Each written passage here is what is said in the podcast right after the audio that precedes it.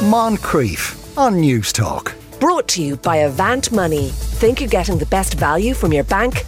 Think again. Time to uh, look through some of the stories from the weekend. Uh, today, our guest is the Irish Examiner Deputy Political Editor, Elaine O'Loughlin. Elaine, good afternoon to you. Good afternoon. And Elaine was just saying it's freezing outside. It's get- it's, getting plunged cold already. there. Yeah. Yeah, okay, so you obviously dress for the weather by putting on your sequin top, uh, and uh, th- apparently that makes you an environmental criminal. Not quite yet, Sean, because I haven't thrown it out. As long Right, as I have okay. it, I'm continuing to wear it, I'm recycling it, reusing it. I'm okay for the planet. But the problem is um, that if you might have noticed if you've been shopping recently, sequin is everywhere this year. Uh, you can get it on everything from a pair of knee high boots to uh, a traditional, maybe sequins dress, pair of trousers, uh, jackets. You can get absolutely every item of clothing right now in sequin, multiple colours, your traditional red, golds, blacks, but anything you want in sequins is available in the shops right now. So Right, I imagine in the coming days, as people are going on their Christmas parties, you will see a lot of sequin out and about. And is that just a general fashion thing, or is it because I read there that like it's it's uh, Marks and Spencer's had a sequined lots of sequins in their Christmas ads, so that's kind of what caused has caused all this. Well, Marks and Spencers, I think, would love to take credit for this, but uh, every single high street store and obviously the more exclusive stores have it right now. It just seems to be in fashion. I don't know whether it's kind of this is the first Christmas we've had since 2019, and we all know then what happened. Yes. Uh, maybe it's a kind of case that people really want to make an effort this year and want to get dressed up because they're able to go out, they're able to have parties. There's no social distancing, we hope, uh, no restrictions. Uh, so it does seem to be really on trend right now. You always have sequin around Christmas time. You know, it's the velvet, it's the sequin, it's the sparkle, it's the bling. Um, but it does seem to be more popular this year. Um, but going back to the environmental thing, there was research out last time uh, in 2019. Oxfam did a bit of research on this, and they estimated then that around 1.7 million sequin items would be binned after Christmas, um, and that usually people only wear them around five times before they get rid of them. Um, because the very nature of it, it is festive. You're not going to be wearing, well, most people anyway won't be wearing perhaps a red sequin dress to a summer shops. wedding uh, or down the shops for that matter. Um, although I hope I'm I'm showing you that you Good can for you. can dress Yeah. down sequin and wear it as a daytime item as well.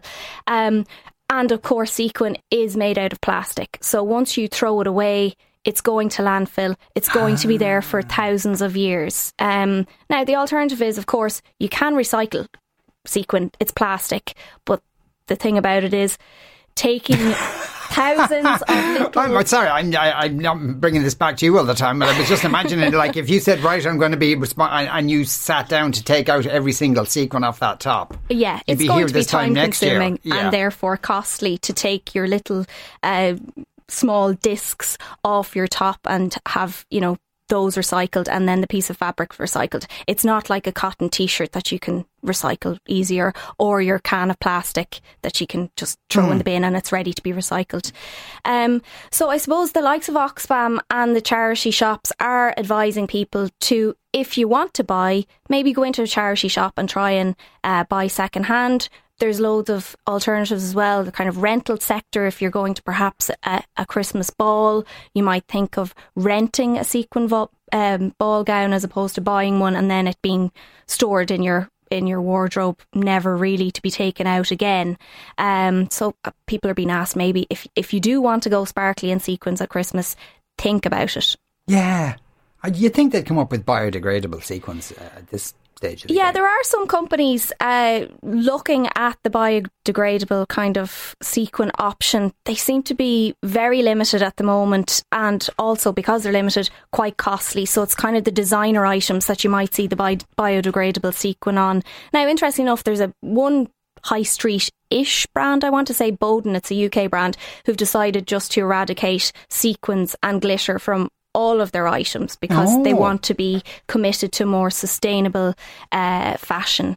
Uh, they're on the higher, I would say, uh, cost bracket of high street, so it might not even be affordable for people. And then, of course, if you do want your sequins, that's not really an option either. No, it's not. And you can understand, I suppose, if people have been, you know, they haven't had a Christmas party in the last three years, that you might want to kind of go extra glam this time. Of course, Really? it's only natural, Yeah. really, isn't it? Uh, right, so uh, to move on to something completely different, and uh, Gino Kenny has been uh, the Solidarity People Before Profit. He, he's been going on about this for quite some time. I think we've interviewed him on the show about it, but now this Oireachtas committee, now, they're just examining the idea of dying with dignity at this point. Yes, and it is a completely different tone of topic uh, that we are going on to now. But uh, this has been raised in the Dáil for many years. As you said, Gino Kenny has been spearheading the idea of allowing people die with dignity. And this is this would be very limited circumstances. We're not talking about everybody having a decision on when they end their own life. It would be in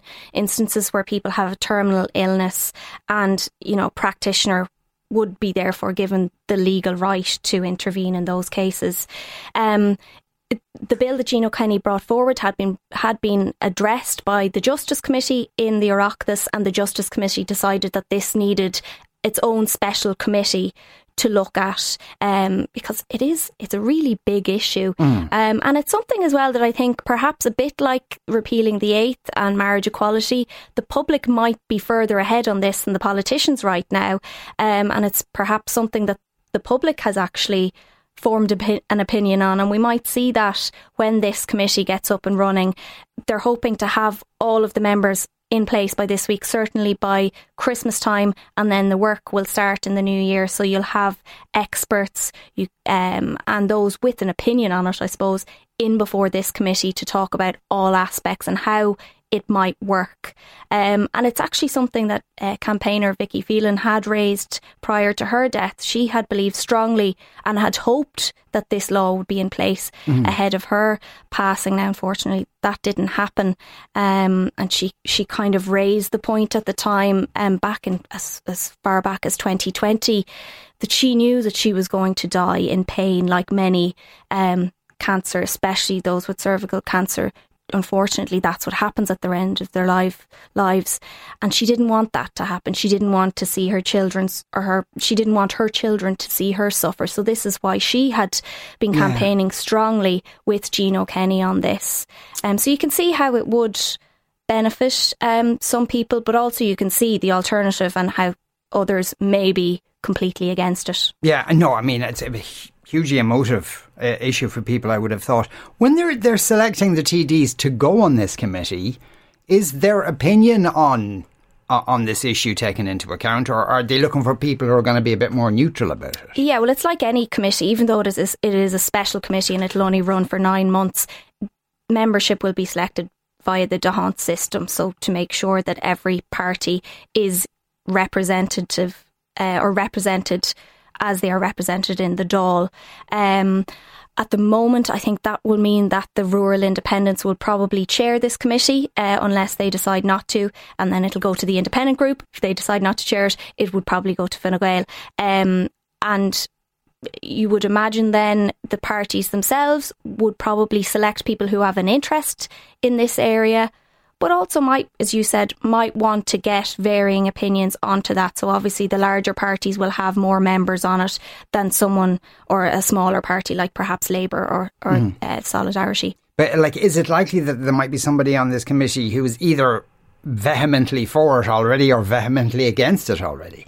Of course, yeah, and it is something that really divides opinion um, and divides it strongly. And even when you go as when you start talking about the parameters, uh, you know those who are vehemently against it would say it's really a slippery slope to allowing widespread uh, uh, access to yeah, this. yeah. Now, we see in other countries that doesn't happen.